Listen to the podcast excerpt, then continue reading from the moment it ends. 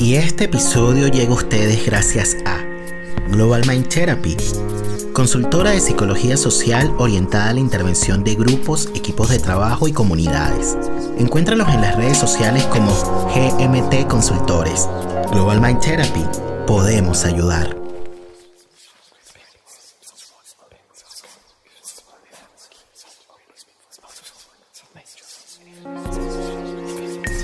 La palabra para traer recuerdos y volver donde fuimos felices. La palabra para nombrar el sufrimiento y no enfermarnos. La palabra para encontrar socorro en momentos de angustia. La palabra para compartir las emociones y saber que no estamos solos. La palabra para denunciar el abuso y transformar amargas realidades. La palabra para reconocer el error y hacernos cargo de lo que decimos la palabra para reconocernos como similares en las diferencias, la palabra para nombrar el amor y hacerlo efectivo en el vínculo. Damos la bienvenida a un nuevo episodio del podcast La Palabra y el Vínculo. Voy a comenzar esta presentación quizás de una manera bastante informal. Ya Ana María Fernández estuvo con nosotros en la primera temporada del podcast La Palabra y el Vínculo. Me parece que fue el episodio número dos, em, que se tituló Ellas también toman Ginebra. A propósito de, bueno, cuestiones que nos contó Ana María en ese episodio, donde nos decía que para las mujeres en los años 60, 70, era mucho más fácil fácil recorrer, digamos, espacios universitarios que asistir a los bares. Y es un episodio que me parece que, que dio para mucho porque nos permitió movernos por distintos eh, lugares, ¿no? No solamente relacionados con los feminismos, sino también con el psicoanálisis y, bueno, por supuesto, con la política. Estoy muy contento de tenerte nuevamente en el podcast La Palabra y el Vínculo. Bienvenida, Ana María. ¿Cómo estás?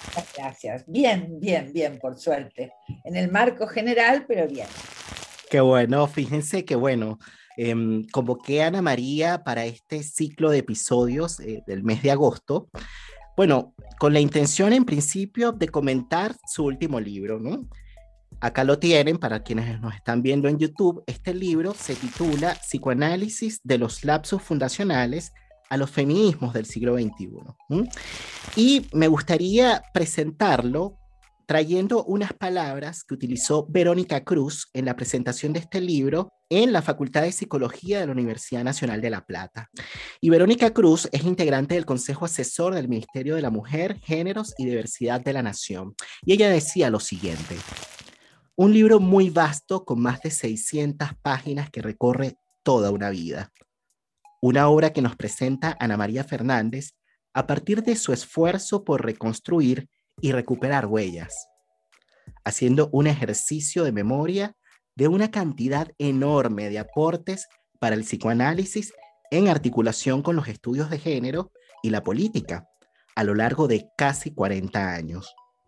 Desde una narración en la que el texto y el contexto se van ensamblando permanentemente, invitándonos a hacer camino desde las propias errancias. Solo en la errancia de sentido se producirán nuevas significaciones, nos dice Ana María. Parte diciéndonos lo que significó para ella pensar y escribir en dictadura, como una estrategia de supervivencia ante el horror, y al mismo tiempo como un acto de resistencia. Para finalizar con la noción del feminismo multitud. Y bueno, fíjense que Ana María presentó este libro el lanzamiento oficial fue el 22 de abril de este año, el 2021, y una de las personas que lo presentó fue Juan Carlos Volnovich, ¿no? Y él decía que este no es un libro más en la prolífica obra de Ana María, es el fruto de un trabajo de 40 años, ¿no? Quería quizás, Ana María, a propósito de estas palabras que traigo, ¿no? De estas personas que presentaron tu libro, escuchar primero que nada lo que ha significado para ti todo este tiempo relacionado con estos lanzamientos. Eh, pienso que este es un libro que viene a concretizar un trabajo tal cual como lo decían ellos de muchos años. Cuando grabamos el episodio anterior me decías que ya estaba a punto de salir, estaba todavía allí en proceso, ¿no? Ya en la última fase. Y bueno, me parece que ha significado muchas cosas para ti y pudiésemos partir por allí, por lo general, ¿no? Lo que ha representado para ah. ti este libro para después meternos en terreno, ¿no? En contenidos. Bueno, lo primero que habría que decir es que hacía mucho tiempo que las personas eh, más allegadas, compañeras y compañeros de cátedras, me decían que yo tenía que hacer este libro y yo tenía muchas dudas, porque me preguntaba qué valor puede tener para les jóvenes, el inclusivo todavía no lo manejo, este, pero intento, em, cosas escritas hace tantos años, ¿no? Porque los primeros textos son del 79, 80 y llegan hasta inéditos de hoy, que el último es el de Feminismo Multitud. Eh, y al mismo tiempo eh, escuchaba lo que me decían y que planteaban que era fundamental que yo pudiera mostrar toda una vida de producción en la tensión, psicoanálisis, estudios de género. Bueno, di muchas vueltas, pero finalmente lo hice. Este, y bueno, y también tuve la necesidad de incluir introducciones de cada periodo, hablando en algunas de cuestiones personales, de cómo vivía esa vida de ese momento histórico-político, o cuáles eran los debates en las instituciones en relación a los estudios de género, bueno, distintas cosas, anécdotas.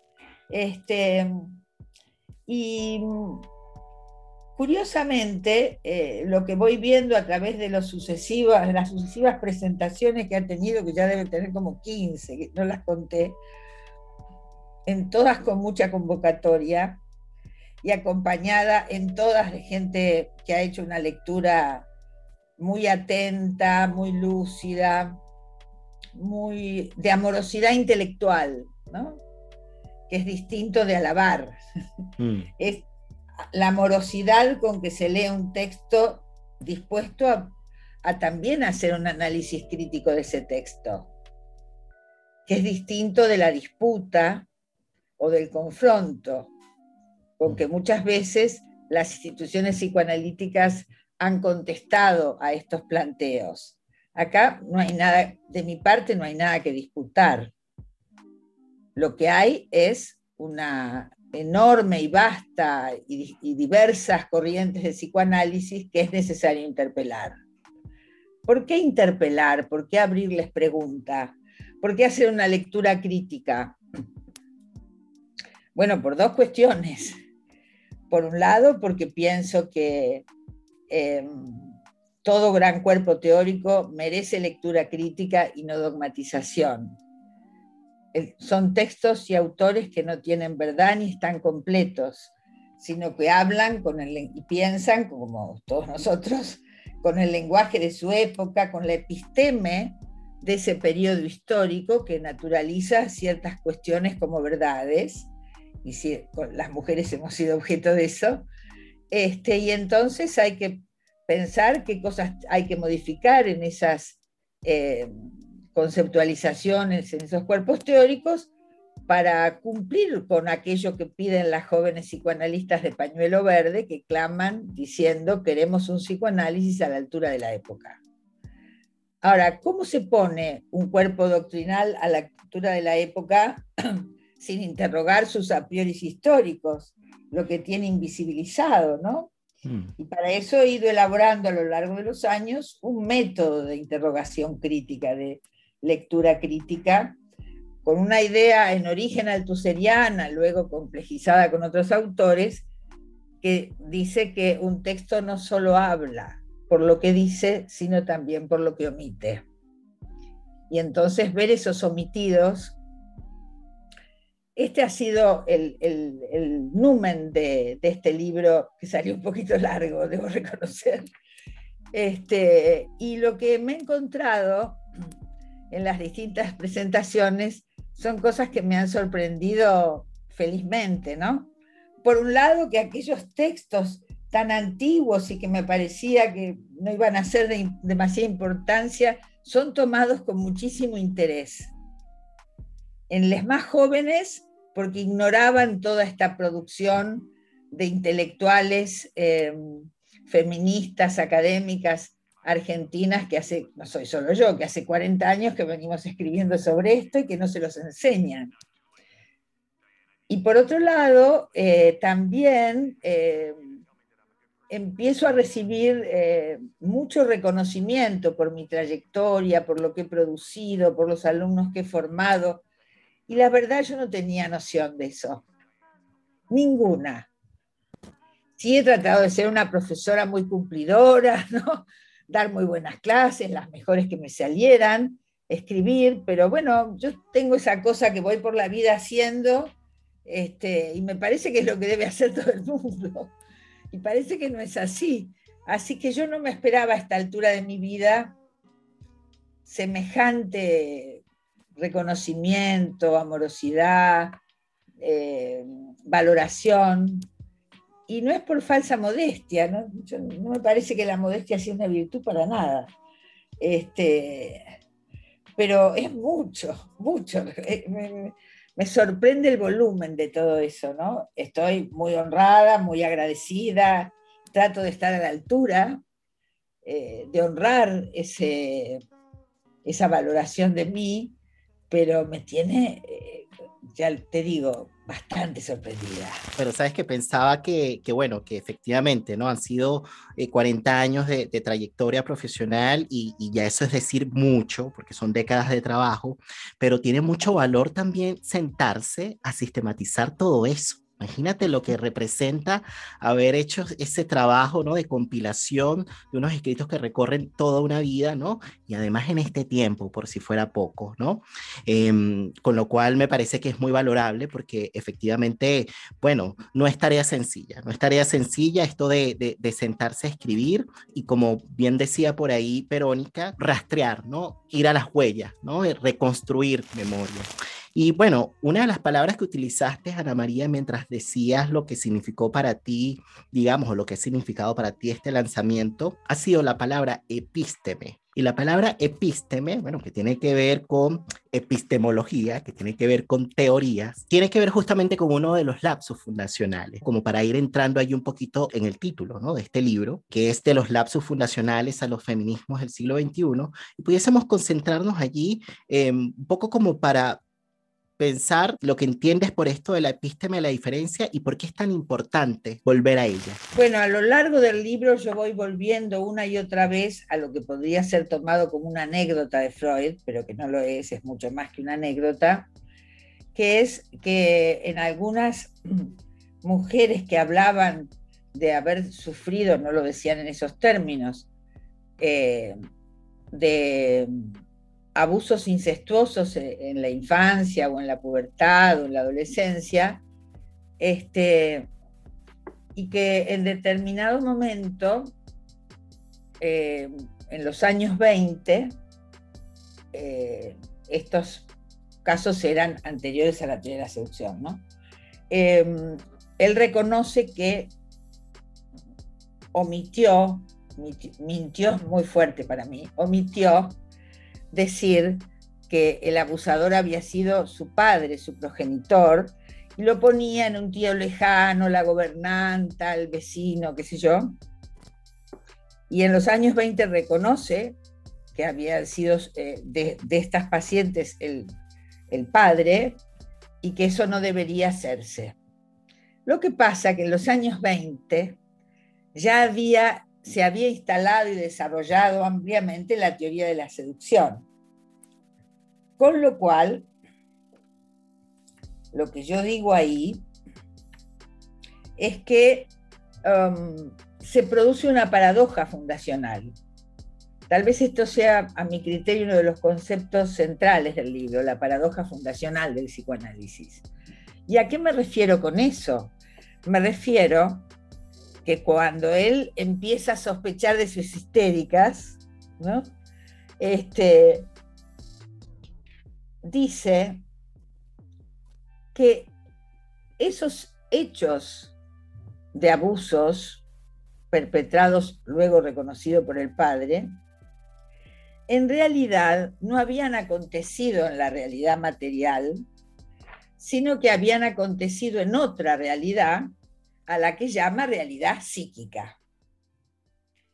Entonces, la idea, la noción de realidad psíquica es lo que abre a la fundación del psicoanálisis, porque eso es el nivel de lo no consciente, el nivel de lo inconsciente, lo fantasmático, diríamos nosotros hoy. Entonces, en el mismo momento se y marca el territorio disciplinar, que va a ser el psicoanálisis, trabajar en el mundo de la realidad psíquica, en las producciones fantasmáticas de las personas que les traen distintos tipos de sufrimiento. Entonces, en el mismo momento en que funda el psicoanálisis como campo de saberes y prácticas, se funda una desmentida que no fue el padre. Y como en toda desmentida de cualquier orden, hay que seguir desmintiendo. Por lo tanto, el cuerpo de saberes y prácticas se tiene que cerrar. Y ahí se van produciendo las distintas dogmatizaciones de las distintas escuelas, que no solo abarca Freud, sino también Klein, Lacan mismo, etcétera, etcétera sumado a otras cuestiones institucionales, hoy también empresariales. Bueno, no viene a cuento ahora porque no hay nunca una única causa de un proceso de un siglo de dogmatizaciones. Pero ahí hay una fundacional. Esos son los lapsus fundacionales. No digo que fue el padre, desmiento que fue el padre. Ahora, se despliega luego toda la teoría de la seducción, y entonces no son hechos realmente acontecidos, sino son las fantasías edípicas que tientan a la niña, o sea, la tentación viene de ella, no del padre, ese es otro temita al costado, este, y ya después queda como un signo, como una marca, sospechar de los relatos de abuso incestuoso, que nos acompaña hasta hoy.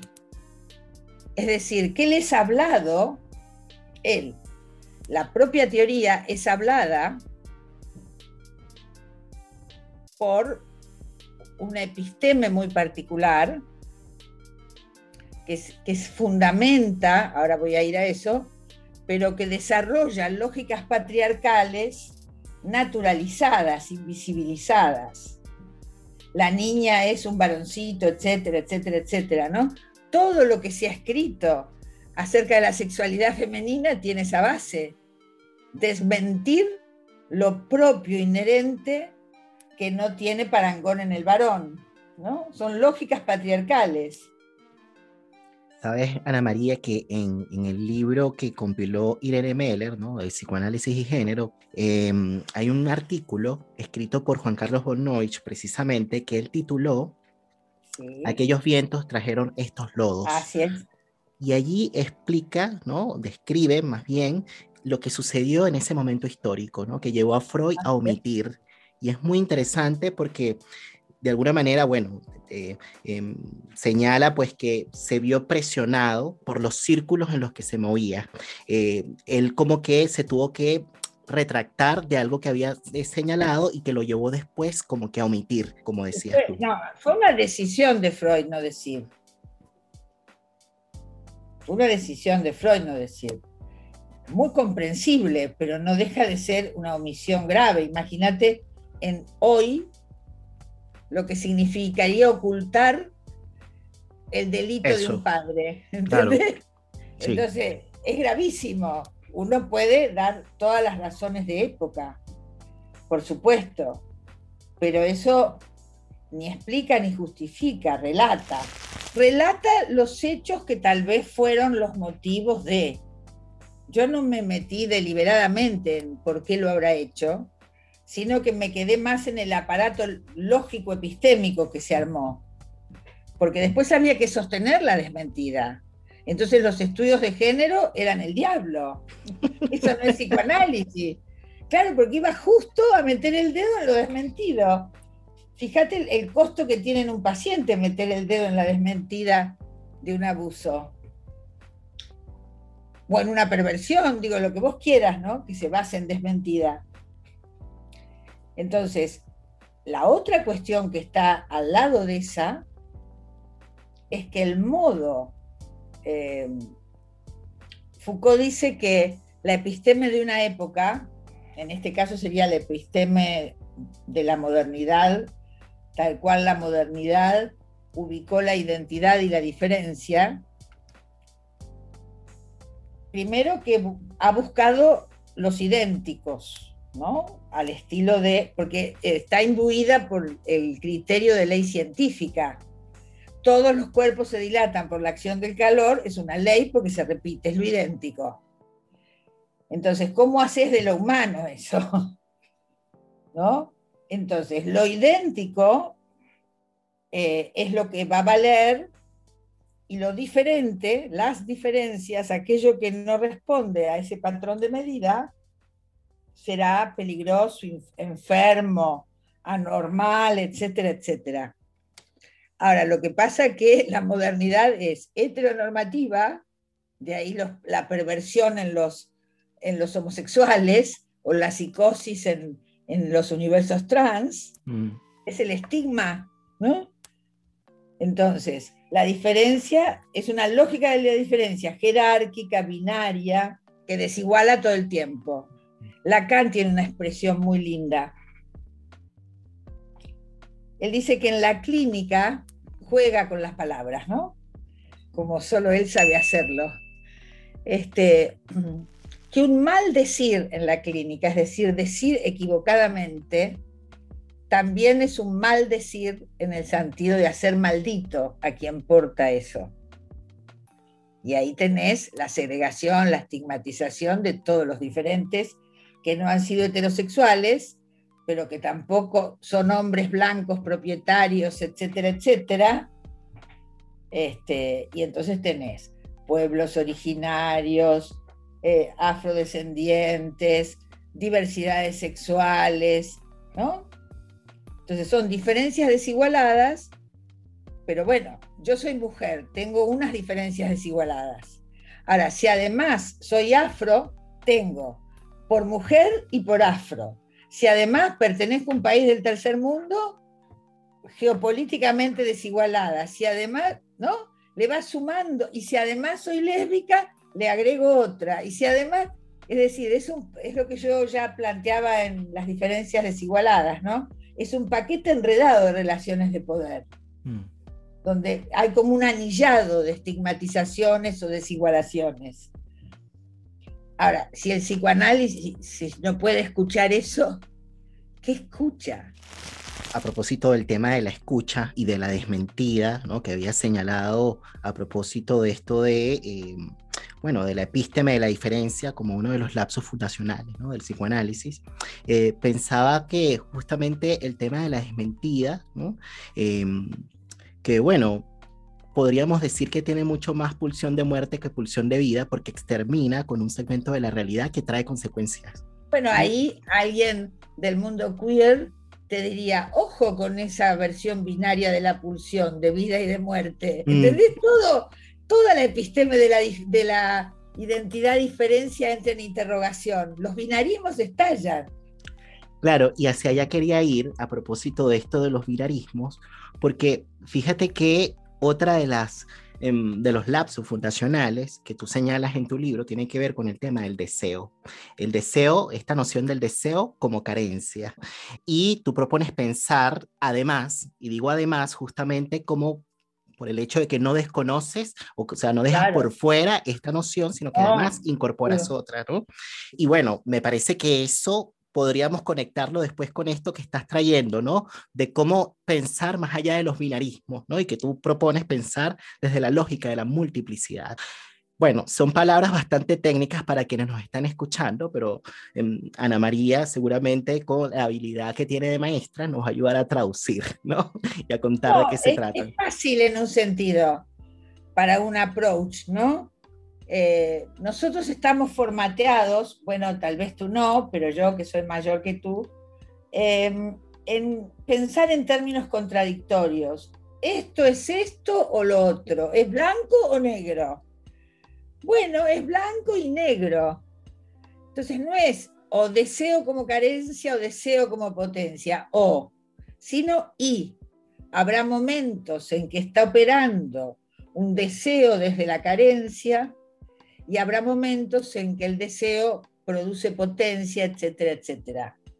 Lo que yo critico es que el psicoanálisis ha tomado esta idea del deseo carencia que la genealogizo desde Platón hasta acá, pasando por Hegel, y ha ontologizado. Es decir, el deseo es carencia. Entonces, con la ontologización hay un solo tipo de deseo, un solo modo de pensar el deseo, no un tipo de deseo, perdón. Lo que estoy diciendo es, hay que abrir a otras perspectivas filosóficas, y hay que ver cuándo está operando y, es, y puede ser trabajada esa cuestión, X cuestión, siempre el pensamiento es situado, si no es una abstracción idealista, ¿no? ¿Cuándo está operando ahí una, un deseo desde la carencia y cuando, como en el feminismo multitud, lo que más vemos es la potencia del deseo, ¿no? Porque el otro no está, no, está también. Es una idea de lesiana de la multiplicidad que es diferencia de diferencia sin ningún centro valorativo. No es que no tiene que haber más heterosexuales. Lo que no podemos seguir es sosteniendo que la heterosexualidad sea la normalidad y que todo lo demás sea anomalía. Ahí está operando un control biopolítico. Heterosexuales normales, el resto anormales.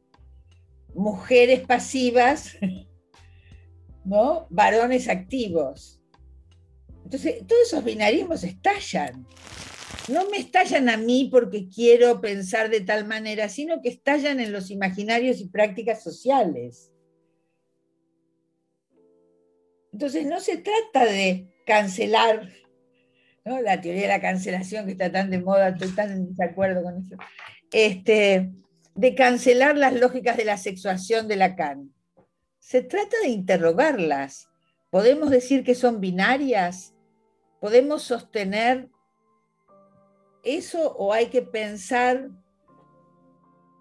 desde múltiples lugares las posibles sexuaciones? ¿Hay un binarismo hombre-mujer, macho-hembra en el fundamento de toda sexuación? A mí que soy de la plena modernidad me parece que sí, pero en un sentido sensible de mi naturalización de las cosas, porque he sido formateada desde que nací en eso. Entonces, primero empezaste a ver inclusiones, ¿no? Al estilo de, no, bueno, está bien. Es un binarismo varón-mujer, pero no hay por qué estigmatizar a aquellos que no responden su género al sexo biológico. Pero fuiste tirando del hilito y se te fueron cayendo varios ladrillitos del asunto. Y eso es lo apasionante del pensamiento desde la lectura crítica, ¿no? Que te permite eh, ver las bases epistémicas que hoy ya no, no... ¿Por qué hoy no van? Por dos razones. Porque estos autores pensaron maravillosamente con la episteme, con las palabras y lo naturalizado de su época. Ahora, como después se dogmatizaron y eran textos bíblicos, hoy habría que pensar desde otras palabras muchas cosas, desde otras nociones, por el agotamiento de la episteme moderna, tanto en lo político como en lo económico, como en lo filosófico y obviamente en las subjetividades. Ahí me parece que es donde está la posibilidad de, a medida que deconstruís, poder ir rearmando otros conceptos de aquello que omitió la teoría de esa época, pero que hoy se te viene a la cara. Por ejemplo, después del Ni Una Menos, en el 2015, a mí se me empezó a poblar el consultorio con muchachas y muchachos, o hombres grandes o mujeres, que habían sufrido abuso incestuoso en la infancia y que nunca lo habían contado. He tenido más casos clínicos de ese orden, mujeres más, desde el 2015 acá que en 40 años de consultorio. Entonces, ahí viene la pregunta más de la clínica de la clínica de los últimos periodos del libro, ¿no? ¿Por qué razón? Si el 95% de los abusos incestuosos son operaciones del padre biológico y muy raramente de la madre, el psicoanálisis está lleno de teorizaciones del estrago materno y lecturas clínicas del estrago materno y no trae una sola teorización sobre el estrago paterno. Le falta eso. Es un drama que le falte, jorobo con la palabra, ¿no? Es un drama que le falte, no está perfecto. El problema es que el obstáculo epistemológico lo produce la dogmatización. Si no, serían que los nuevos pensadores van desarrollando aquello que sus fundadores no pudieron pensar en su época. Entonces, es un problema intelectual, filosófico, epistémico, pero también clínico y político. Esto no quiere decir que a mí se me ocurra pensar que las madres no tienen capacidades extragantes. Ahora, eso de suponer que el estrago es una posición materna ya es un universalismo. La sospecha de estragante, la sospecha de histérica si una mujer dice que la abusaron o que tuvo acoso laboral, la sospecha. Esa sospecha es patriarcal, lo cual no quiere decir que las mujeres seamos buenas. Las víctimas no garantizan bondad. Mm. ¿Mm? Entonces habrá que ver situación por situación, pero no seguir desmintiendo las condiciones de desigualación que te hacen plausible de mayores situaciones abusivas que si fueras del colectivo social hegemónico. Porque aunque seas un, un varón muy pobre, muy pobre, abusado por miles de situaciones de explotación, a igual nivel social de clase, su mujer recibe más abusos y explotaciones que él. Por ejemplo, una investigación de hace ya unos cuantos años que mostraba que varones a, partir de cierto nivel eh, económico y comparaban con mujeres, el varón más pobre, más pobre, nunca, eh, presenta ausencia de espacio recreativo. El bar, el fulbito del domingo en el potrero. Las mujeres tienen que estar avanzada la clase media para tener ocio propio recreativo. Avanzada clase media, o sea, en la mitad, más de la mitad de la escala. Digo, para las izquierdas que se apuraron a decir que las cuestiones eran solo de clase. Pero bueno, hacerles un chiste a las izquierdas ahora es fácil, no sabes lo que era en aquel entonces que creían que tenían toda la verdad del mundo, ¿no? Pero bueno, estos son como los, los círculos en los que uno va pensando, va y viene, va y viene. Por eso al método le he puesto el nombre de problematización recursiva, ¿no? Vos abrís interrogación, problematizás, deconstruís, genealogizás para deconstruir, o sea, a veces la historia de ese concepto, y desarmás un, un, concepto o una teorización, vas a la clínica, todo eso en base a lo que te está tironeando en la clínica, mm. o en la filosofía o en la política, ¿no? Eh, o en todas esas cosas juntas. Pero luego se crean condiciones y tal vez en algunas cuestiones puedas reconceptualizar. Digo esto porque como hay tanto apremio por un psicoanálisis a la altura de la época, me parece que hay alguna gente apurada en poner parches para no mover demasiado, ¿no? Gatopardismo. Muevo, cambio un poquito, le lavo la cara, lo ayorno y entonces mantengo lo más posible como está. No, hay que poder tener una ansia de radicalidad y no tirar nada. Sabes que en la presentación de, de, tu libro en la Universidad Nacional de La Plata, tú decías que la problematización recursiva permite que avance la disciplina, ¿no? Porque cuestiona supuestas verdades. De ahí los lapsos fundacionales. Toda teoría delimita lo que va a pensar y lo que le queda como impensado. Si un cuerpo de doctrina está dogmatizado, no hay lugar para pensar lo impensado de una teoría, convirtiéndose en un dogma convirtiéndose el dogma en un rezo, ¿no? Y bueno, justamente la problematización recursiva nos permite salir, ¿no? Eh, de los binarismos disyuntivos, ¿no? Em, para, bueno, pensar desde las tensiones, decías tú, ¿no? Desde el pensar incómodo, ¿no? Eh, solo se puede pensar desde la incomodidad, si no, no estamos pensando, estamos repitiendo o reproduciendo. Bueno, no sé si solo se, yo solo, yo solo puedo pensar desde la incomodidad. No, no me animaría a decir que debe ser así para todos. Mm. Yo, eh, algo me incomoda y tengo que encontrar el modo de conceptualizar eso. Bueno, Jóvenes de Vidas Grises es un libro que surgió de la incomodidad, de la incomodidad transferencial que pibes o pibas de 20 años le preguntas, ¿cómo estás? Bien, muy bien, todo tranquilo. Yo decía, ¿cómo a los 20 años algo puede estar bien porque está todo tranquilo? Claro, yo chica 60, ¿no? Entonces, todo eso existencialmente me, me golpeaba, ¿no? Es hora de, de, hacer más travesuras existenciales, chicos, ¿no? Este, chicas, chiques. Y eh, tuve que ponerme a escribir para no alterar la disposición de la escucha. No, bueno, pero en todo caso el tema, digamos, de, pensar, me parece que tiene que ver como con eh, introducir una novedad, ¿no? Como que el, pensar tiene que, que, ver un poco con traer una diferencia, ¿no? Con algo que no estaba. ¿No? Antes, ¿no? Y en ese sentido es incómodo, eh, molesta, eh, pica, ¿no? Me, me, surge la idea del alter, de incorporar algo ajeno, lo otro, y en ese sentido, bueno, es inquietante, ¿no?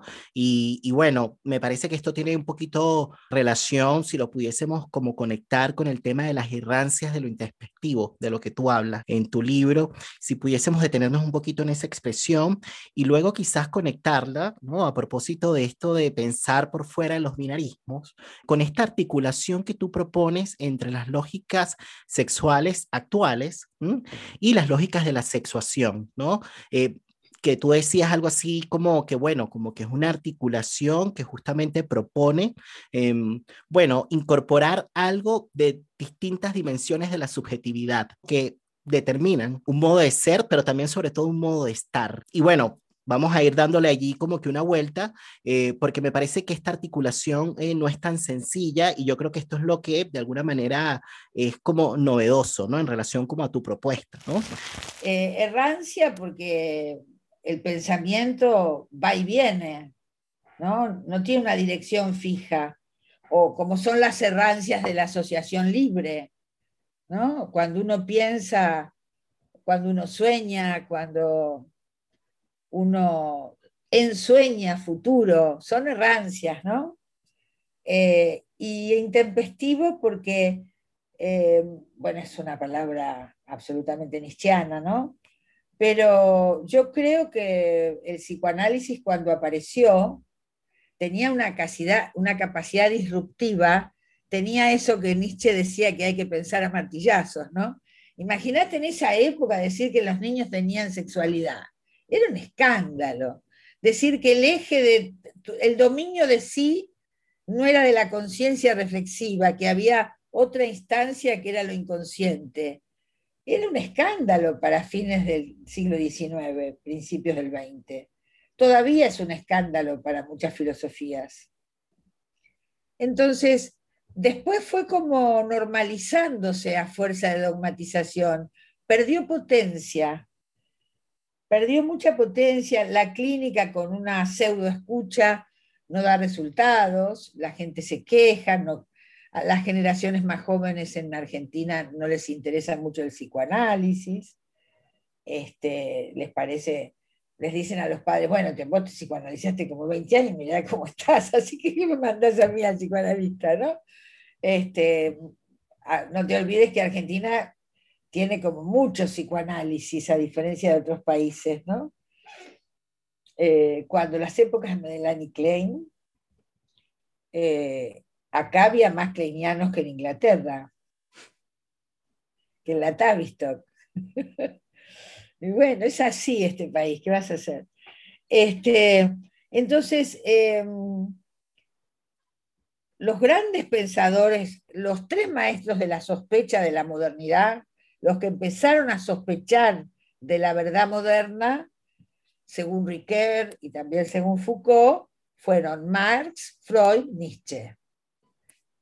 El pensamiento marxista y el pensamiento psicoanalítico han sufrido fuertes procesos de dogmatización y escolarización.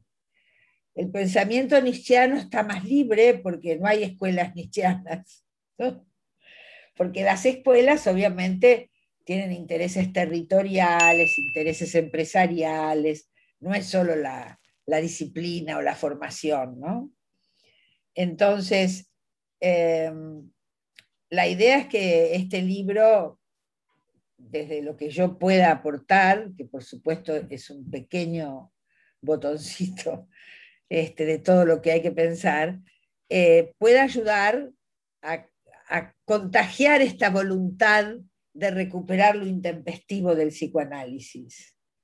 ¿no? Porque en el caso de la clínica o en el caso de la teoría, ¿qué hace una intervención interpretante? Facilita que estalle una brochadura, un anclaje, y eso quede libre, e, ese mundo esa área que está eh, allí recupere la errancia significante y pueda brochar con otro sentido.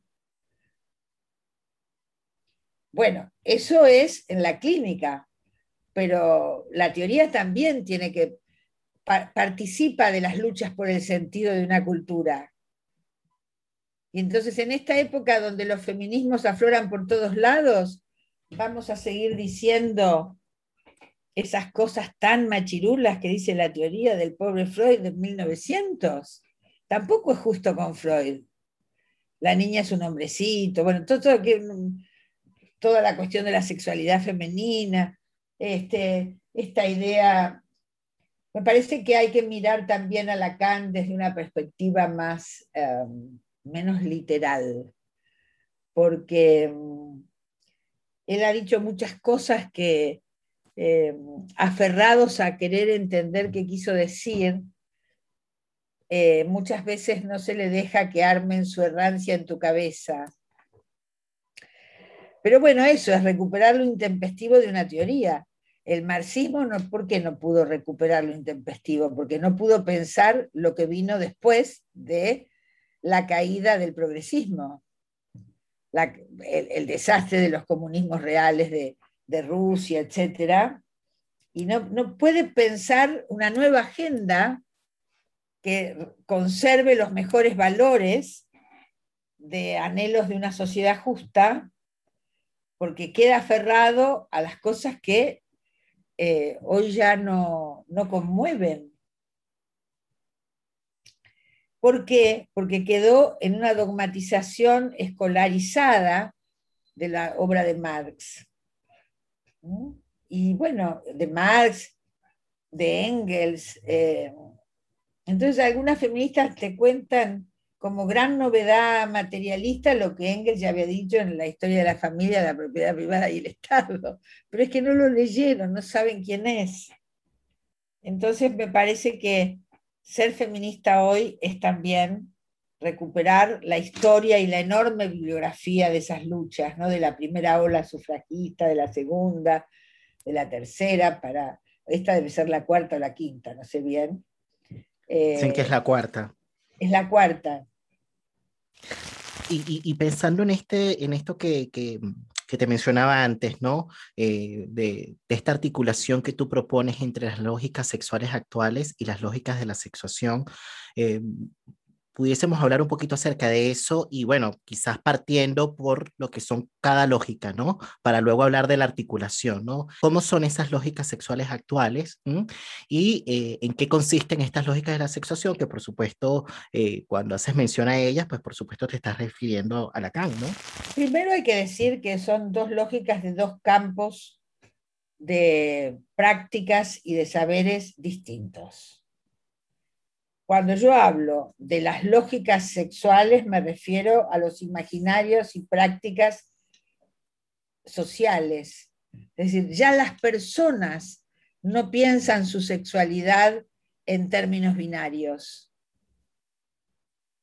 ¿Qué quiero decir?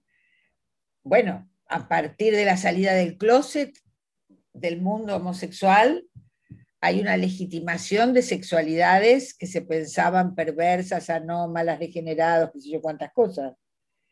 Hoy pueden adoptar niños, pueden encargar niños en vientres sustitutos. Es decir, se legitima algo que en otra época, como no entraba en la lógica binaria, era estigmatizado, perseguido. Bueno, ni hablar de los universos trans, ¿no? Ahora tenemos en Argentina que puede, puedes tener documento de identidad no binario. Mm. Porque el gran avance había sido que podías poner el sexo por el cual te autopercibís. Ya era un gran avance, sobre todo para los universos trans, ¿no? Pero a poco de declararse esta reglamentación, ya había eh, personas no binarias que decían, no, porque si ni hombre ni mujer soy yo. Yo no quiero, no, es un avance para mí que nací varón poner sexo femenino. Me dijo una entrevistada maravillosa, trans, una travesti, me dice, no, yo no quiero perder a mi Danielito, que así se llamaba cuando era chiquito. Claro. Esto me comentabas en el otro episodio que grabamos. Lo cuento siempre, porque para, son esas cosas que te quedan tres noches que no puedes dormir en tu cabeza. ¿Qué me dice cuando me dice eso? Entonces, hay un mundo que se va desplazando de un modo binario a un modo diverso, en todos los órdenes, no solo en la sexualidad porque a, mi criterio estaríamos en los primeros agotamientos de la episteme moderna. Ahora bien, las lógicas de la sexuación pertenecen al mundo del psicoanálisis, no de los imaginarios colectivos ni las prácticas de la sexualidad en este universo. Es una conceptualización al interior de un campo de teorías y prácticas llamado psicoanálisis. Entonces, eso hay que ver qué tiene que reformular, si tiene para reformular, o qué va a hacer con todo eso. Pero esto corresponderá a las generaciones de jóvenes psicoanalistas. Yo llegué hasta decirles, me parece que hay que repensar eso, chicos, pero la tarea es de ellos. Sin embargo, sugieres, porque claro, eh, señalas, pero además propones algo, ¿no? Y que tiene que ver con pensar desde la transdisciplinaridad, por ejemplo. Hablas también de la desterritorialización de saberes, ¿no? Eh, y todo esto con una intención concreta, ¿no? Que tiene que ver con la visibilización de distintos sufrimientos, distintos existenciarios, dices tú, ¿no? Porque el poder pensar más allá de los binarismos nos permite pensar justamente otras cuestiones que están en el espectro, por llamarlo de alguna manera. Claro, ¿por qué digo otras disciplinas? No quiero eliminar la unidisciplina. Las unidisciplinas producen cuerpos de saberes y prácticas. Ahora, si yo me quedo en la unidisciplina, no puedo pensar todo esto que estamos diciendo, porque todo esto que estamos diciendo lo estamos pensando trans. Y esto también lo digo provocativamente. Es trans. ¿no? Lo uni se nos agota. Y en esa, en esa transdisciplina, obviamente el psicoanálisis o cualquier otra disciplina, disciplina, eh, se nutrirá de todas las transformaciones en la filosofía, todas las transformaciones en el modo de pensar la historia. Eh, ¿Y qué van a decir? Eso no es psicoanálisis, entonces no lo pienso. Y vamos a seguir diciendo que la certeza psicótica anima a los transgéneros. Y la certeza dogmática de la teoría, ¿cómo la llamamos? Sabes que em, en este artículo que presentaste en el libro de, que compiló Irene Meller, decías que las multitudes queer es el nuevo sujeto de la, de la política sexual. Multiplicidades, singularidades que se piensan por fuera de las referencias identitarias modernas. Claro. Desde allí se plantea la desontologización del sujeto de la política sexual, ¿no? La noción de multitud queer se opone al concepto de la diferencia sexual. Decías algo así como que no es que hay diferencia sexual, sino una multitud de diferencias. Lo que hay es una multitud de las diferencias. Y sabes que hay una psicoanalista y escritora chilena que se llama Constanza Michelson, que publicó un libro que se llama Hasta que valga la pena vivir y que recientemente lo publicó también en Argentina bajo el título Capitalismo del Yo, ¿no? Esta expresión de ah, hasta que valga la pena vivir eh, surgió a propósito del estallido social, ¿no? Ella tomó esta consigna callejera y se, se convirtió en el título del libro, ¿no? Y en este libro ella menciona lo siguiente, y me parece que de alguna manera va en relación con lo que estás pensando en relación a este nuevo sujeto, ¿no? De la política sexual, ¿no? Y ella dice que el erotismo es siempre hetero, desde el punto de vista psíquico cuando se corre el riesgo de ir más allá del sí mismo. Y es siempre queer por estar compuesto por una variedad de pulsiones y zonas de placer subversivas a las normas. Quizás es el mayor secreto sexual que todos seamos queer y que la sexualidad es un espectro me parece, digamos, una referencia que de alguna manera eh, es convergente, ¿no? Con, con, esto que tú vienes pensando y la traía a colación justamente a propósito de la idea del erotismo, ¿no? Eh, y fíjate que hace un rato veníamos hablando de otro de los lapsos fundacionales y, y, uno de los otros lapsos fundacionales tiene que ver con esta idea del deseo como carencia, ¿no? Y esta idea del deseo como potencia me parece que tiene mucho que ver, bueno, con algo que tú has descrito de manera amplia y extensa, ¿no? Em, con esta idea del entrecuerpo, con lo que debería ocurrir, ¿no? En el entre dos o más personas. Y que, bueno, justamente el tema del de el, aislamiento, eh, que es como un significante que ha aparecido con fuerza en este tiempo por razones de pandemia, el aislamiento era algo que ya estaba antes, ¿no? Que estábamos de alguna manera fragmentados, atomizados, cada quien en lo suyo, ¿no? Y eso justamente es una condición de posibilidad de muchas cosas que no son muy buenas, como por ejemplo la depresión, como por ejemplo, bueno, la soledad, como por ejemplo el de pronto perder un poco la esperanza y el imaginar que, que no hay posibilidades de cambio, ¿no? De transformación, etcétera, etcétera, etcétera, ¿no? Y esta idea del deseo como potencia me parece que tiene que ver mucho con el erotismo. Y te traigo esta palabra, Ana María, como para darle un poquito, bueno, de vuelta y pensar quizás en algo que tú mencionabas en uno de los tantos lanzamientos que has tenido de tu libro, ¿no? Con esta idea de abrir mundo. Yo decía, sin un mundo propio no se puede pensar, hay que abrir el mundo. La lectura me permitía abrir mundos, imaginar que podía acceder a otros espacios, recorrer otros caminos más allá de los límites de la clase o género. Me permitía participar del espacio público sin quedarme encerrada en el sentimentalismo del espacio privado. Hay que abrir el mundo, salir de la burbuja de la familia que puede infectarnos. Una pareja que se enfrenta sola al mundo estalla, pero el mundo no lo abrimos solos, el mundo lo abrimos con otros. Y esto me parece que tiene mucho que ver con el Eros, ¿no? Bueno, pensemos un poquito esto, Ana María, porque me parece que tu propuesta es muy interesante porque invita a pensar, así como invitas a pensar el deseo desde de otra manera, también creo que estás proponiendo pensar el erotismo de otra forma. Claro, justamente uno de los problemas que la dogmatización del psicoanálisis ha traído ha sido la familiarización del deseo, ¿no? Todo es papá, mamá, nene. Y en realidad este, es una idea de origen de la máquina deseante que es muy restrictiva. Eh, pero bueno, eh, son marcas de época. Me parece que se puede rescatar mucho de lo que el psicoanálisis ha pensado si se pone otros andariveles, ¿no? Eh, el erotismo justamente es una de las cosas que más va perdiendo. Eh, les heterosexuales, suponemos que el mundo no heterosexual mantiene el fuego del deseo y sus prácticas transgresoras, pero hay una idea muy normalizadora en el deseo heterosexual al interior de una conyugalidad monogámico en fin, son cosas que hay que revisar mucho, ¿no? Porque son, esos sí son mandatos biopolíticos para el control, para hacer de nosotros entes aislados y manejables.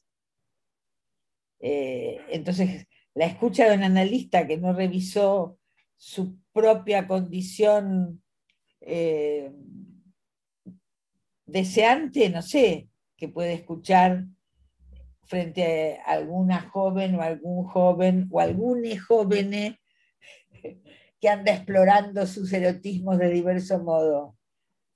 Mira, las chicas, el, Tinder, todos esos cosas de citas, están pensados, está estudiado en lógica sexual masculina. Hetero o homo, pero masculina.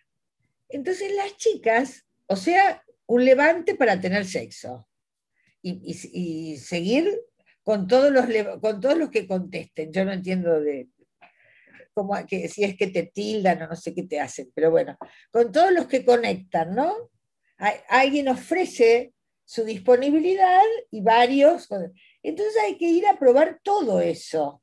En cambio, las chicas, las chicas hetero, aunque de pañuelo verde, van con la idea de que a lo mejor ahí consigo un novio.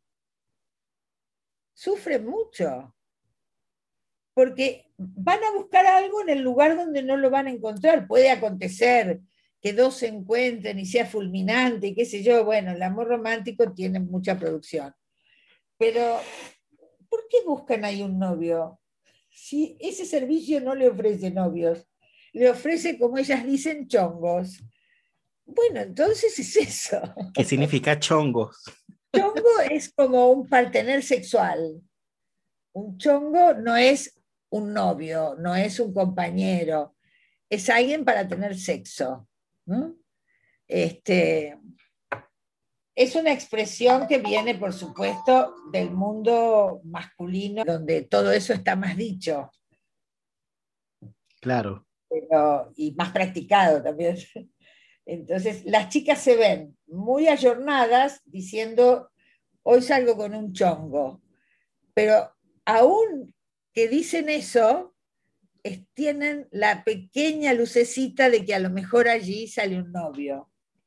Pero él no la vuelve a llamar al día siguiente y le dice que de fascinado, no sé qué, porque él tiene que llamar a las otras cinco que contestaron que, que querían verse. Entonces está muy ocupado, porque le fue bien en el Tinder pero ella se queda esperando ese, aunque, siga, aunque salga con otros también a ver si tiene suerte. Pero en todos va con la idea de a ver si consigue un novio, que no lo expresa conscientemente.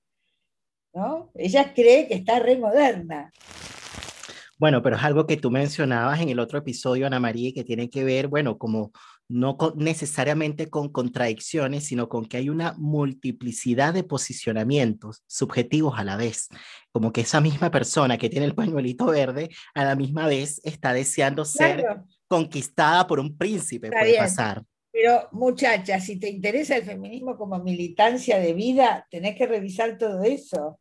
No porque no tengas que buscar novio, sino porque tenés que registrar qué estás buscando en un partener si es el príncipe azul que va a ganar mucha plata y te va a zafar de la lucha por la vida, si es alguien que te va a amar y cuidar toda la vida, digo, si vas a ir con esas premisas estás complicada porque te vas a dar un porrazo, porque ese joven tampoco puede darte todo eso.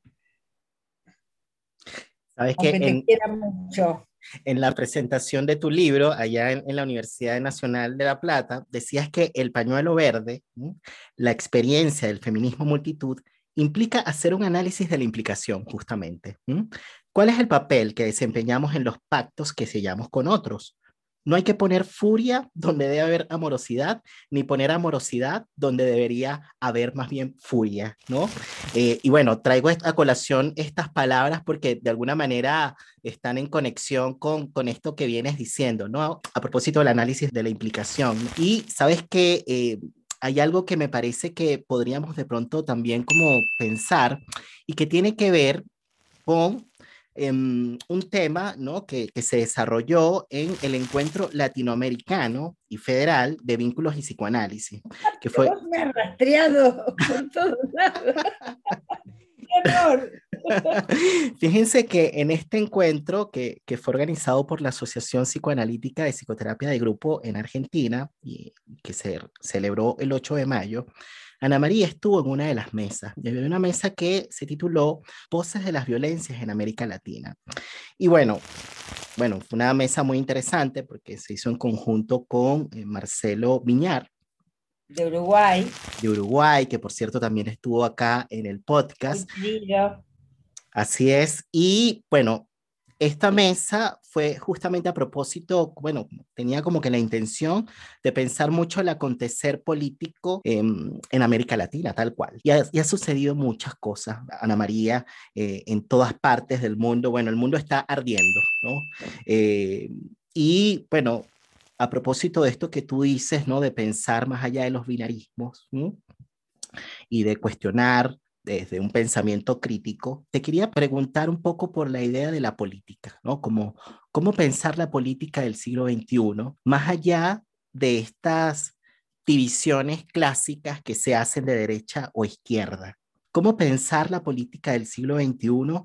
Em, yo pienso que, que es una pregunta que, bueno, que es difícil, ¿no? De, de, de, responder, eh, bueno, sobre todo porque estamos implicados, somos latinoamericanos, ¿no? Y, nos duelen nuestros pueblos, nos duele nuestras patrias, nos duele lo que está pasando, ¿no? Eh, hemos hablado mucho, bueno, evidentemente a propósito del tiempo que, estamos viviendo, han habido muchos muertos por la pandemia, pero también han habido muchos muertos por problemas eh, de violencia ¿no? Eh, política y por mucha crueldad, a propósito también de uno de los temas que abordaste en tu libro. Y, y bueno, yo te diría hoy, Ana María, bueno, es un punto de vista eh, que te comparto, que, que bueno, así como en algún minuto eh, lo monstruoso era eso que se salía de lo binario y, que hizo justamente estallar ¿no? la, la diferencia eh, eh, sexual moderna, ¿no? a propósito de tu libro La diferencia desquiciada. Yo creo que hoy lo monstruoso se ha ido moviendo justamente a propósito de, de bueno, de las luchas, podría decir, feministas, en donde bueno, ya no necesariamente, y digo no necesariamente porque sigue en proceso, ¿no? Eh, ya no necesariamente eh, una persona trans se va a ver como una persona enferma, a propósito ya de que los imaginarios se han ido transformando, ¿no? Eh, pero yo creo que lo monstruoso hoy tiene que ver con la crueldad, y bueno, te traigo todas estas palabras como para relacionarlas con el tema de la política, ¿no? Del siglo XXI. ¿Cuál es la política que, que necesitan nuestros pueblos, ¿no? Eh, nuestros países en, en, Latinoamérica en este tiempo? Yo creo que si hay algo que hay en este mundo es derecha. Mucha derecha y las izquierdas no han podido renovar su ideario ni sus programas, por eso, bueno, estamos todos muy pendientes de, la constituyente chilena, ¿no? Este, pero a ver qué se logra ahí. Eh, pero hay modos de resistencia a la derecha que uno no podría decir eh, son la nueva izquierda, pero sí son eh, modalidades de agrupamientos políticos, en el caso de los feminismos multitudinarios, eh, que combaten las naturalizaciones del capitalismo. Esto no los ubica como la nueva izquierda, ¿eh? pero eh, tenés los ambientalistas, los feminismos, todas las reivindicaciones de las diversidades sexuales de las que hablábamos, los pueblos originarios, desnaturalizando que han sido arrojados de sus tierras, etcétera, ¿no? Eh, América Latina es un continente mm, que mm, cada tanto vuelve a ser arrasado por nuevas formas neocoloniales eh, y hay colonizaciones de políticas y colonizaciones de la subjetividad. A veces pensamos eh, con categorías europeas la política.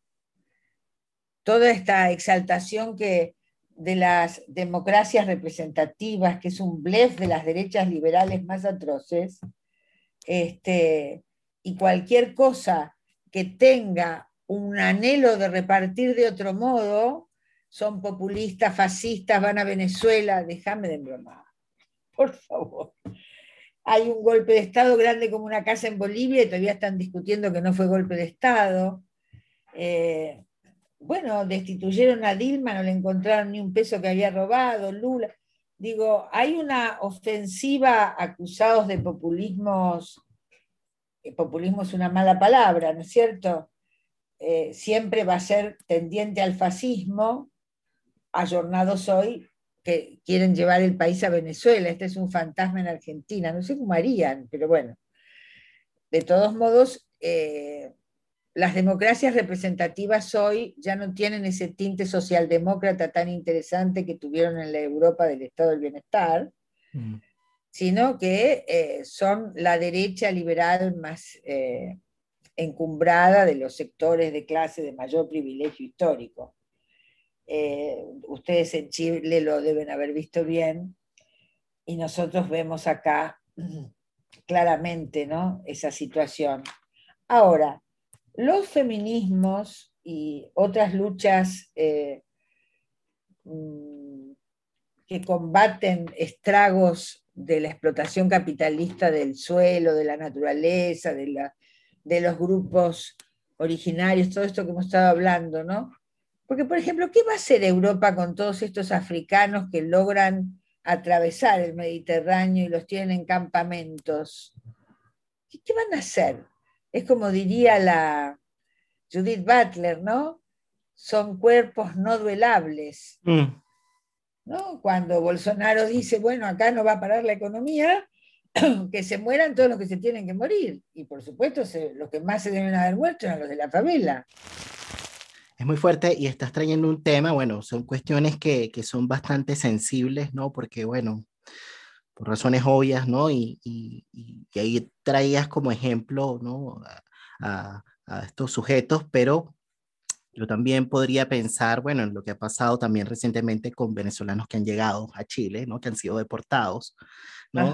Eh, bueno, y que entran a Chile por pasos no habilitados y que, eh, bueno, de manera cruel, porque es la palabra, han sido desterrados y yo no sé si has visto las noticias, pero muchos de ellos los envuelven, ¿no? Como con un traje blanco, con las caras tapadas, ¿no? Y que terminan como que si fuesen unos astronautas y los mandan para afuera, como envueltos, envueltos. ¿Para qué los envuelven? Mira, por un tema, por un tema entre comillas, porque en realidad, digamos, eso es el discurso oficial, pero evidentemente hay otra cosa. el argumento tiene que ver con cuestiones sanitarias, porque son personas que no necesariamente están eh, vacunadas y los envuelven para que no contagien. Una cosa sí.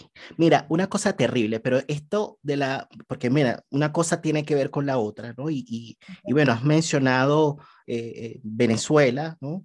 Y, no, pero yo lo que te decía era cómo se agita el fantasma de Venezuela. Exacto, exacto. A cualquier medida que intente distribuir un poco, ¿no?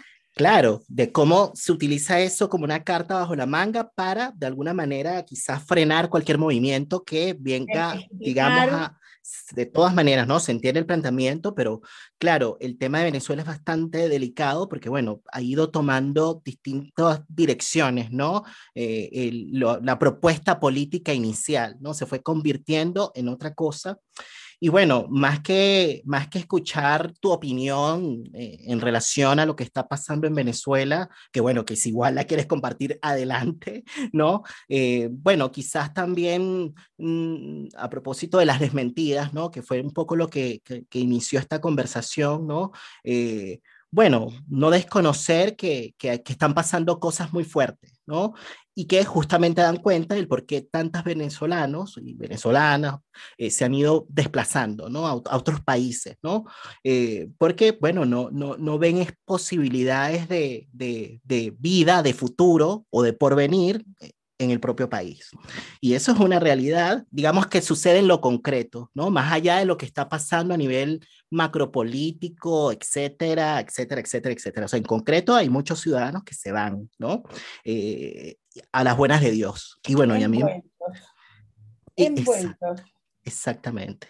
No, una cosa muy, muy triste y bueno, yo me permití tocar este punto, bueno, la conversación no fue llevando hacia allá, Ana María, porque bueno, así se dan las cosas, ¿no? De forma espontánea, pero bueno, me permití traerlas o, abrirlas un poco más, ya, ya que tú lo mencionaste, porque mencionaste el país, Venezuela, eh, me, me, permití, bueno, por, por la interlocutora con la que estoy, ¿no? porque una, una mujer con pensamiento crítico, eh, era una persona con, con, con, de cabeza amplia, ¿no?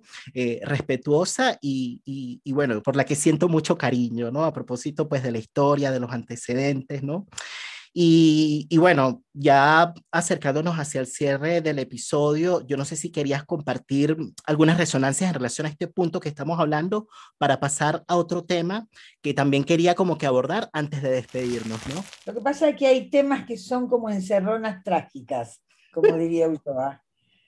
Porque ayer en otra presentación del libro, en una maestría de Córdoba, que debe estar el video, va a estar, este, sí, fue en la de ayer, o, o, en una mexicana que fue el miércoles, no me acuerdo en cuál de las dos, me preguntaban sobre las mujeres afganas, ¿no?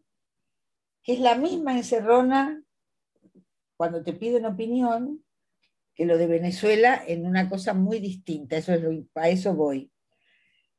Porque, ¿cómo podemos ayudar a las mujeres afganas? Era, ¿no? Ahora que vienen los talibanes te imaginas que yo no tengo nada que defender de un talibán ni de su política, ¿no? Eso, este, que quede muy claro.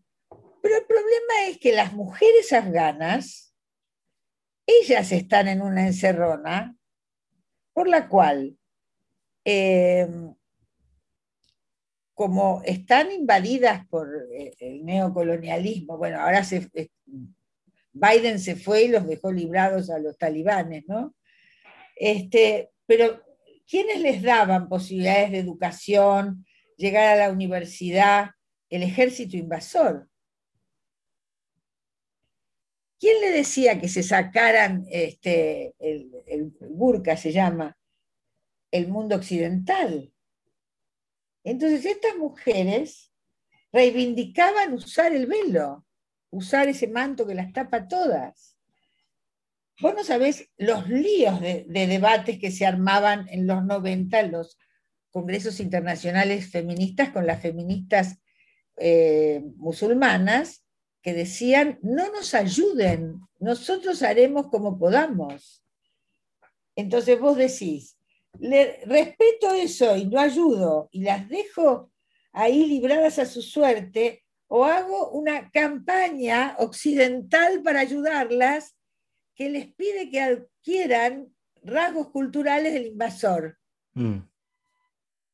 Entonces, ¿cómo pensar eso? Es muy difícil. Muy difícil. Es muy difícil. Y lo de Venezuela, eh, me parece que para quienes vienen de una tradición de izquierda, es muy difícil porque no se puede pensar Venezuela en sí, sino que Venezuela te queda atravesada por las dimensiones geopolíticas. Entonces, es muy complicado. Bueno, Cuba, son situaciones, Cuba todavía con más historia que Venezuela. Entonces, eh, es muy difícil eh, dar públicamente opinión claro. porque quedas en cualquiera de las, a favor de Venezuela, en contra de Venezuela, ¿verdad? que en un binarismo, en la grieta, donde sabes que nunca vas a ser justo en lo que digas. Exactamente. ¿no? Exactamente. Entonces es muy desgarrador, porque si decís A, está favoreciendo supuestamente una invasión. Si decís B, estás haciendo la vista gorda a una anulación de libertades democráticas enormes. Pero entonces tenés que decir C, pero si decís, es no. muy, muy angustioso. Absolutamente, y es por eso que quizás cuando yo te hablaba de esto, bueno, quienes nos están escuchando a lo mejor lo captaron un poco, ¿no? Como que eh, eh, sentí un poco de angustia porque, bueno, por razones obvias, ¿no? Por la temática, ¿no? Y, y, y bueno, eh, qué interesante como lo planteas porque de alguna manera bueno, son palabras que me vienen como de alguna manera eh, como que aliviar, ¿no? Porque dan cuenta justamente de lo que está pasando a nivel del mundo interno, por llamarlo de alguna forma, ¿no?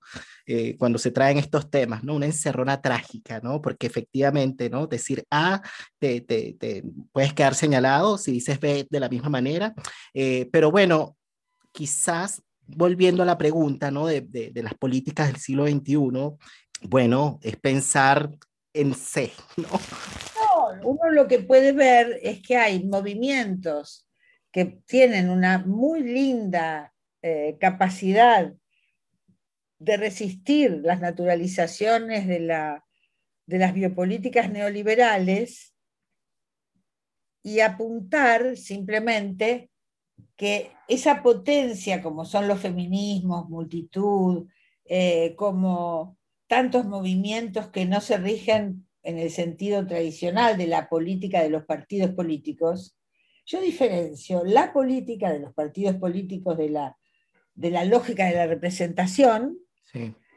de estas expresiones, entonces ya no de la política, sino de lo político, que son expresiones que no son bajo la lógica de la representación, sino de la multiplicidad. La garantía de la potencia feminista, ¿sabes dónde está? En la asamblea horizontal autogestiva de sus movimientos. Asambleario y horizontal. Claro, porque eh, me surge como que una metáfora, se crea como un monstruo, en el buen sentido de la palabra, con muchas cabezas, no de una y se puede producir inteligencia colectiva. Cuando hay líderes muy fuertes, eh, no es que un movimiento no necesite líderes, pero el tema es cuando el líder, en relación líder masa, cuando el líder se apropia de la potencia colectiva y la hace propia de él. Yo los llevo acá o allá. No, no nosotros este colectivo inmenso, multitudinario que te ha puesto de líder, te exigimos que vayamos hacia allá. ¿no? Este, entonces, los movimientos multitudinarios más interesantes hoy eh, me parece que son al estilo feminista, ¿no? Con asambleas horizontales, autogestivas. Bueno, eh, el, tema de la horizontalidad eh, de las asambleas traen consigo todo el problema, digamos, de lo fraterno. Y lo fraterno eh, tiene mucho que ver como con poder producir inventar o crear, ¿no? Eh, desde la paridad, eh, pero efectivamente lo fraterno también trae otras cuestiones, ¿no? Que pueden estar relacionadas con rivalidad, con competencia, con envidias, etcétera. Y te traigo todo esto porque, bueno, eh, en una de las presentaciones mencionabas esto, ¿no? Como que, bueno, em, inventar mundo, hacer mundo, ¿no? Desde lo fraterno, conquistar espacios, desde la amorosidad, pero conquistar espacios de la amorosidad no significa desconocer o dejar por fuera em, esos momentos de tensión que a veces se requieren para eh, la producción colectiva, ¿no? La tensión que trae a veces confrontaciones, ¿no? Em, a veces desencuentros, etcétera forma parte de lo fraterno, eso también, ¿no? Y yo creo que esto es muy importante para la política, ¿no? Eh, la política... También es potencia. También, es potencia. El asunto es cuando uno se comió el versito de que mi rivalidad con tal era un problema individual. No, este, ¿por qué no rivalizar? El punto es si se van a matar, eso es otro tema. No, porque muchos proyectos mueren a propósito de eso, ¿no? Y allí, y allí queda la cosa. Mm. La idea de un consenso y que lo maravilloso es el consenso y es lo más democrático, hace que no aparezcan proyectos, porque, eh, porque achata. En cambio, vos podés discutir muy fuerte con alguien que lo sabes tu hermano y que después te vas a comer una pizza con ese. Claro. Cualquier discusión lleva a la ruptura, ahí, que es lo que algunas veces me preocupa eh, de algunos enfrentamientos por la nomenclatura en el feminismo, este, me parece que es no entender la historia, ni entender la política así como la derecha, el capitalismo más feroz, tiene un paquete enredado de relaciones donde nos someten, y como decíamos hoy, y entonces nosotros tenemos que tener un arco de alianzas enorme, con acuerdos mínimos y después cada cual también su propia pelea para conquistar X cosa, la condición es que nadie rompa para siempre. Mm que vos digas, bueno, no, en esto no comparto contigo, vamos a seguir con nuestra quintita, pero este, para tal día que se va a sancionar la ley del aborto en no sé qué país ultracatólico, vamos todos. aunque yo nunca me vaya a quedar embarazado, ¿no? ¿Entendés? Eh, me parece que esa es la, lo otro es como, bueno, es lo que se intenta, la derecha pretende siempre, ¿no? De los movimientos eh, de resistencia, los movimientos más populares, dividir, dividir, dividir, dividir. Fragmentar, este, aislar, para que no haya potencia. Fragmentar, aislar, fragmentar, aislar. Este, así que eh, quienes tenemos unos cuantos años encima, eso lo hemos visto muchas veces. Muchas veces. Entonces, está bueno ah, tomar linaje, ¿no? Para los jóvenes, hacer linaje con las luchas que te interesaron en la historia, eso suponte, para dar un ejemplo muy trillado, ¿no? Em, hoy el sindicalismo no me genera ninguna admiración, además de que son machirulos, son de negocios sucios, etcétera, etcétera, ¿no?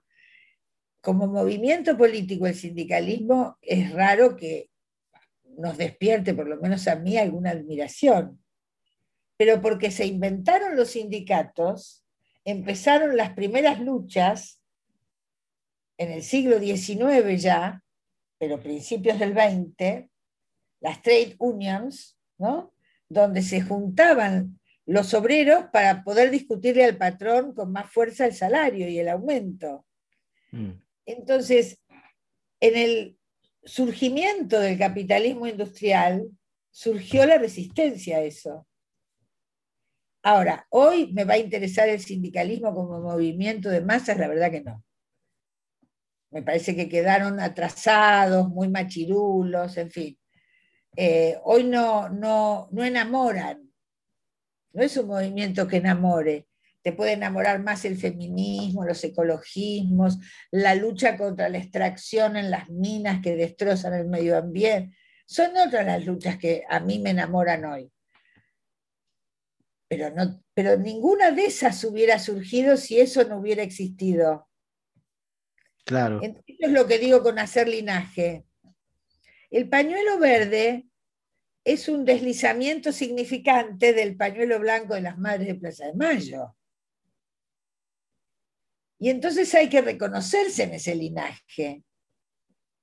Reconocerse, además uno tiene la posibilidad de elegir los linajes en los que se reconoce que es lo que dice Derrida del marxismo. ¿no? Yo elijo el marxismo del manifiesto, del 18 Brumario, no elijo el de los partidos comunistas, el de la Unión Soviética. El tipo elige con qué hace linaje para pensar, está perfecto. Bueno, entonces todos podemos elegir las luchas con las que nos identificamos. Identificamos ya es una palabra, ¿no?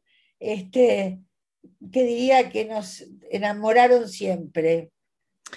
Las madres de Plaza de Mayo pueden tener la deriva que quieras, pero siempre me han enamorado y me seguirán enamorando. Es así. Que enamoren y que traigan algo que tú mencionas también, que se llama entusiasmo. El entusiasmo que surge a propósito, bueno, podríamos decir, de eso que armamos con otros, ¿no? De eso que construimos con otros, eh, que nos pueden traer alegrías vitales. Y, traigo esta palabra muy a propósito, con toda la intención, porque, bueno, creo que es como el reverso de esas encerronas trágicas en las que estuvimos hace un ratito, ¿no? Que nos pueden de alguna manera, bueno, traer un poquito pues de esperanza, esperanza que nos permita pues eh, seguir. Y fíjate algo, Ana María, que ahora que traes la palabra también linaje, Norma Vivi de Luca, ella fue otra persona que también presentó tu libro, ¿no? Y ella hacia el final trajo... Compañerita mía de la facultad desde la primeros años de facultad. Ella es uno o dos años mayor que yo, estaba un poquito más adelante. desde entonces. Así es, y bueno, trajo una idea que me pareció hermosa, ¿no? Hacia el cierre de la ah. presentación, con la idea del sujeto mordiente. El mordiente. Así es, el mordiente. Eso del mordiente. Me pareció preciosa y yo dije, lo voy a escribir para presentarlo en el episodio, para que las demás personas lo escuchen, porque me pareció muy bonito. Y fíjense lo que decía Vivi, ¿no? El sujeto mordiente es aquel que realiza con entusiasmo algo a partir de lo que ha incorporado. Pero el entusiasmo no es algo que se tiene, es algo que se crea en una relación, desde el interés que despierta lo que leemos o escuchamos de un autor y desde el autor en la fuerza que tenga para transmitir eso que dice. Pocos autores hacen marca porque supieron crear en nosotros esa sustancia mordiente, cáustica que produce un poco de dolor, pero que pasa a formar parte de nuestro cuerpo vivo y pensante. Y esa garra en la transmisión es Ana María. Toda ella es una hacedora de mordientes, ¿no? Y traigo esto a propósito de, de esta idea del linaje Ana María, para linkearla con otra palabra, que es la filiación. Porque fíjate que Alejandro, Alejandro Dagfal em, presentó, bueno, me parece que es historiador. Otro amigo. otro amigo presentó también tu libro en la cátedra de introducción de los estudios de género en la Universidad de Buenos Aires. Y él traía justamente esta idea de la afiliación, ¿no? Que, que la vinculó con lo que venías diciendo del linaje, ¿no? Y bueno, él mencionaba que Ana María Fernández no reniega de la afiliación, reconoce las deudas de formación, para ella ha sido fundamental pensar en un psicoanálisis que no viene de Londres o París, sino que está situado en Latinoamérica, desde su lugar de producción en los bordes, con un carácter marginal, entre comillas, se permite no omitir a sus maestros. Reconoce que el pensar desde el psicoanálisis implica el reconocimiento de una afiliación que muchas veces queda cercenada en contextos institucionales.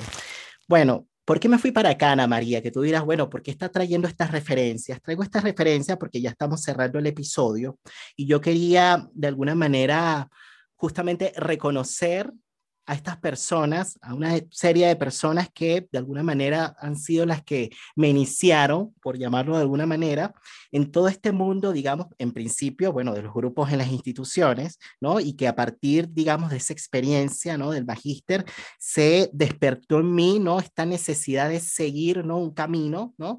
Eh, más en la clínica psicoanalítica, por supuesto, estableciendo puentes, y, y, era imposible no hacerlo de esa manera, bueno, a propósito de las enseñanzas, ¿no? A propósito de los aprendizajes y bueno, esas personas, entre esas personas estás tú. Yo creo que, como bien decía Vivi, si yo hoy estoy teniendo la oportunidad de conversar contigo, es a propósito de que una persona nos conectó, nos presentó, y esa persona tiene que ver con Marta Elba López, ¿no? que, claro.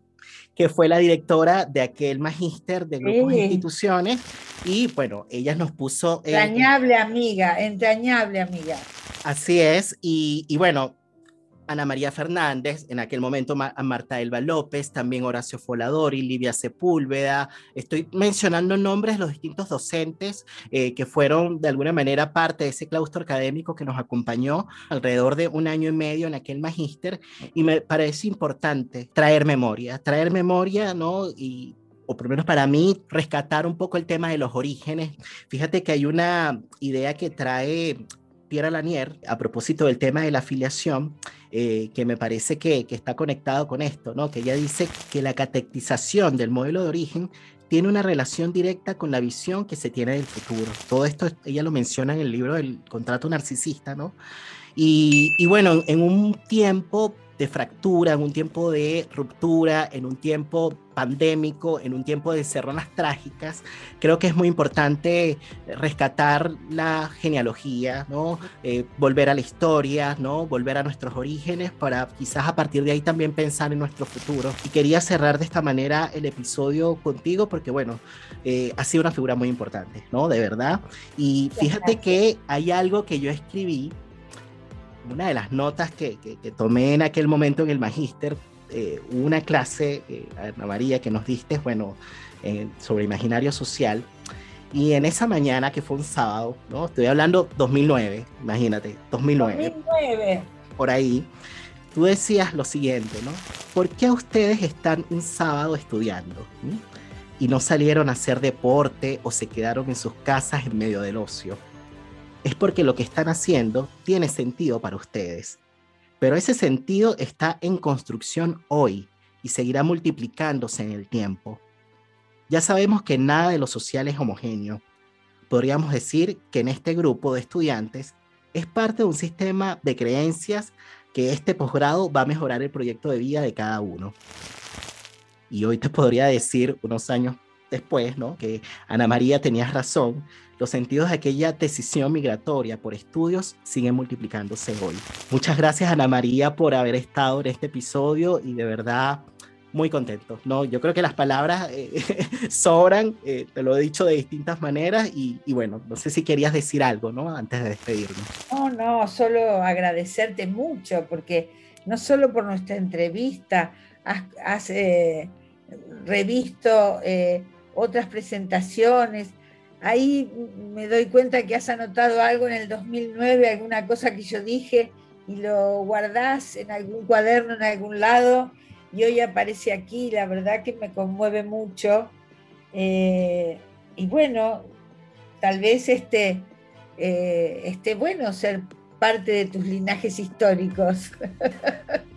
me da mucho gusto haber tenido la capacidad de mordiente este, en tu formación y además siempre que, bueno, vos sos venezolano, pero yo te asocio a Chile porque te conocí en Chile y porque te noto como muy consustanciado con personas muy queridas para mí en Chile, como aquella, bueno, Marta Elba es mexicana de origen, pero para mí es una chilena, ¿no?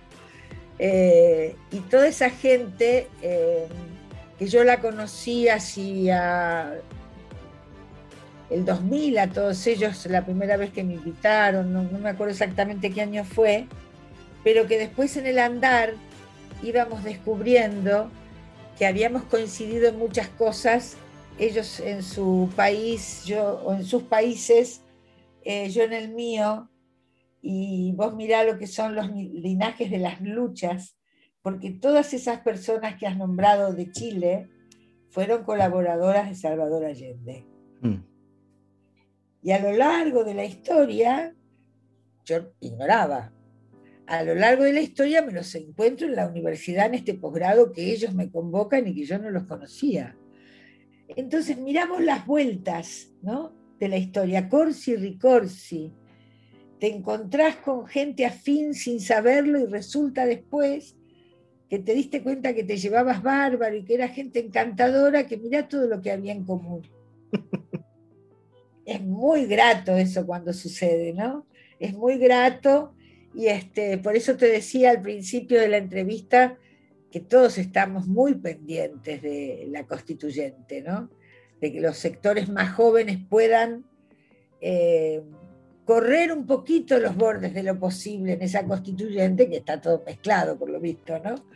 Pero bueno, pero la verdad que apostamos a, la fuerza joven, eh, apoyada desde lugares muy diversos por estos viejos resistentes que somos algunos de nosotros y que a lo largo de la vida nos vamos encontrando en distintos lugares del mundo.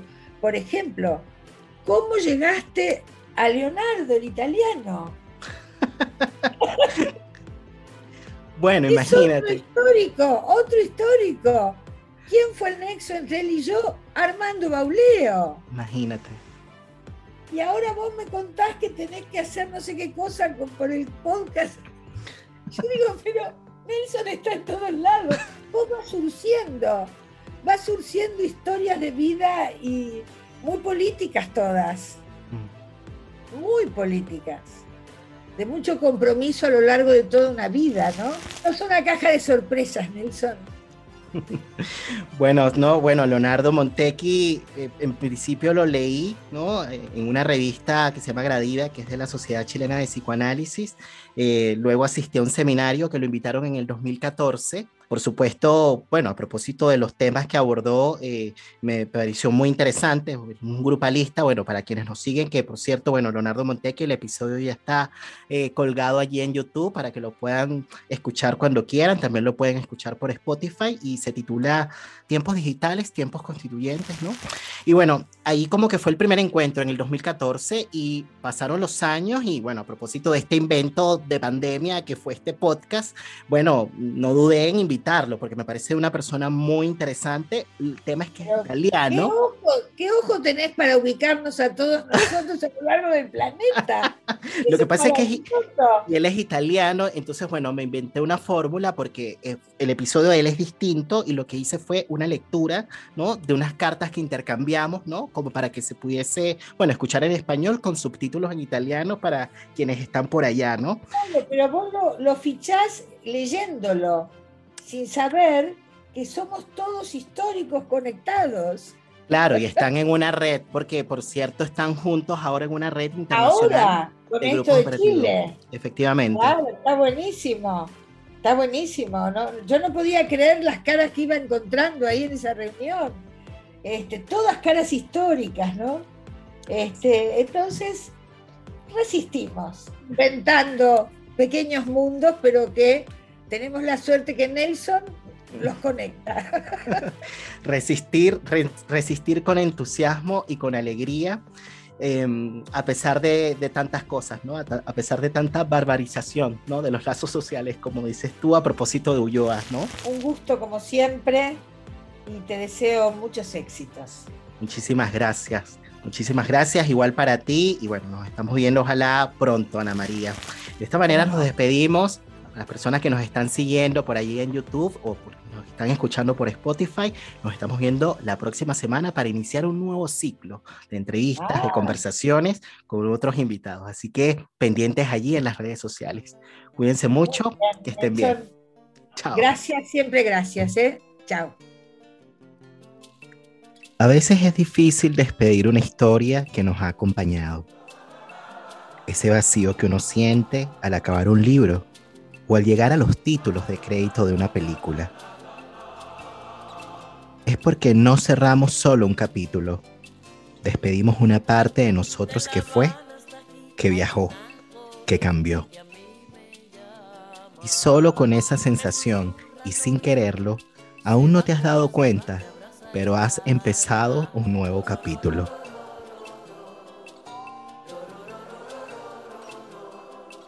Según la leyenda japonesa, las personas estamos unidas por un hilo rojo. Un hilo que nos enlaza con las personas con las que estamos destinados. Pero no creo en el destino, porque te convierte en un sujeto pasivo. Creo en los vínculos. Esas hebras o tentáculos que te unen a las personas que ya conoces.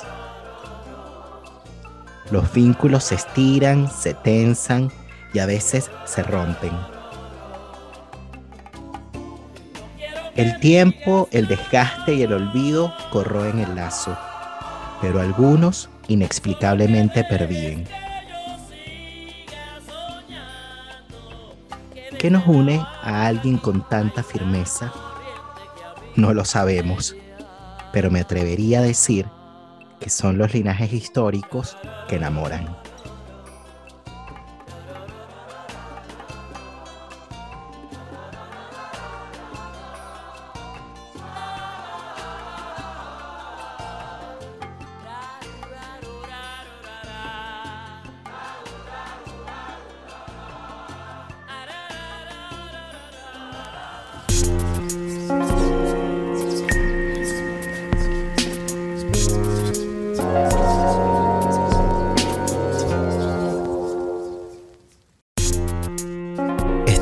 Al surgimiento de una nueva era.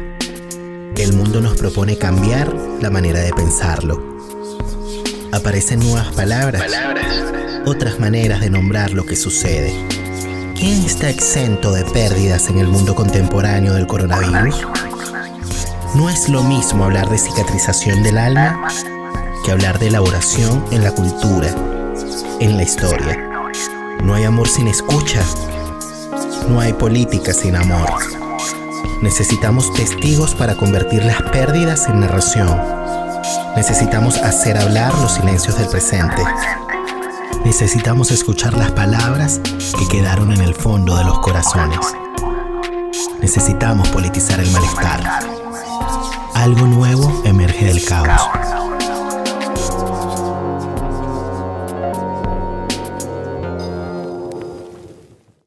Quise darme unos minutos más para agradecerles a ustedes la compañía. Gracias por estar allí del otro lado de la pantalla. Recuerden que si les gustó este episodio, dale like, porque esas cosas como que ayudan en este mundo del YouTube. Y si existen personas que les este contenido, pues por supuesto, compártanlo con ellos. Recuerden que este programa es patrocinado por Global Mind Therapy, Podemos Ayudar, que es una consultora de psicología social dedicada al abordaje de los grupos, equipos de trabajos y comunidades. Visiten la página en Facebook o el Instagram, la cuenta en Instagram bajo el arroba GMT Consultores, ¿no? Una consultora de psicología social, trabaja desde el psicoanálisis y desde el psicodrama y de la cual también participo. Ahora sí, nos estamos viendo entonces la próxima semana. Cuídense mucho y que estén bien. Chao.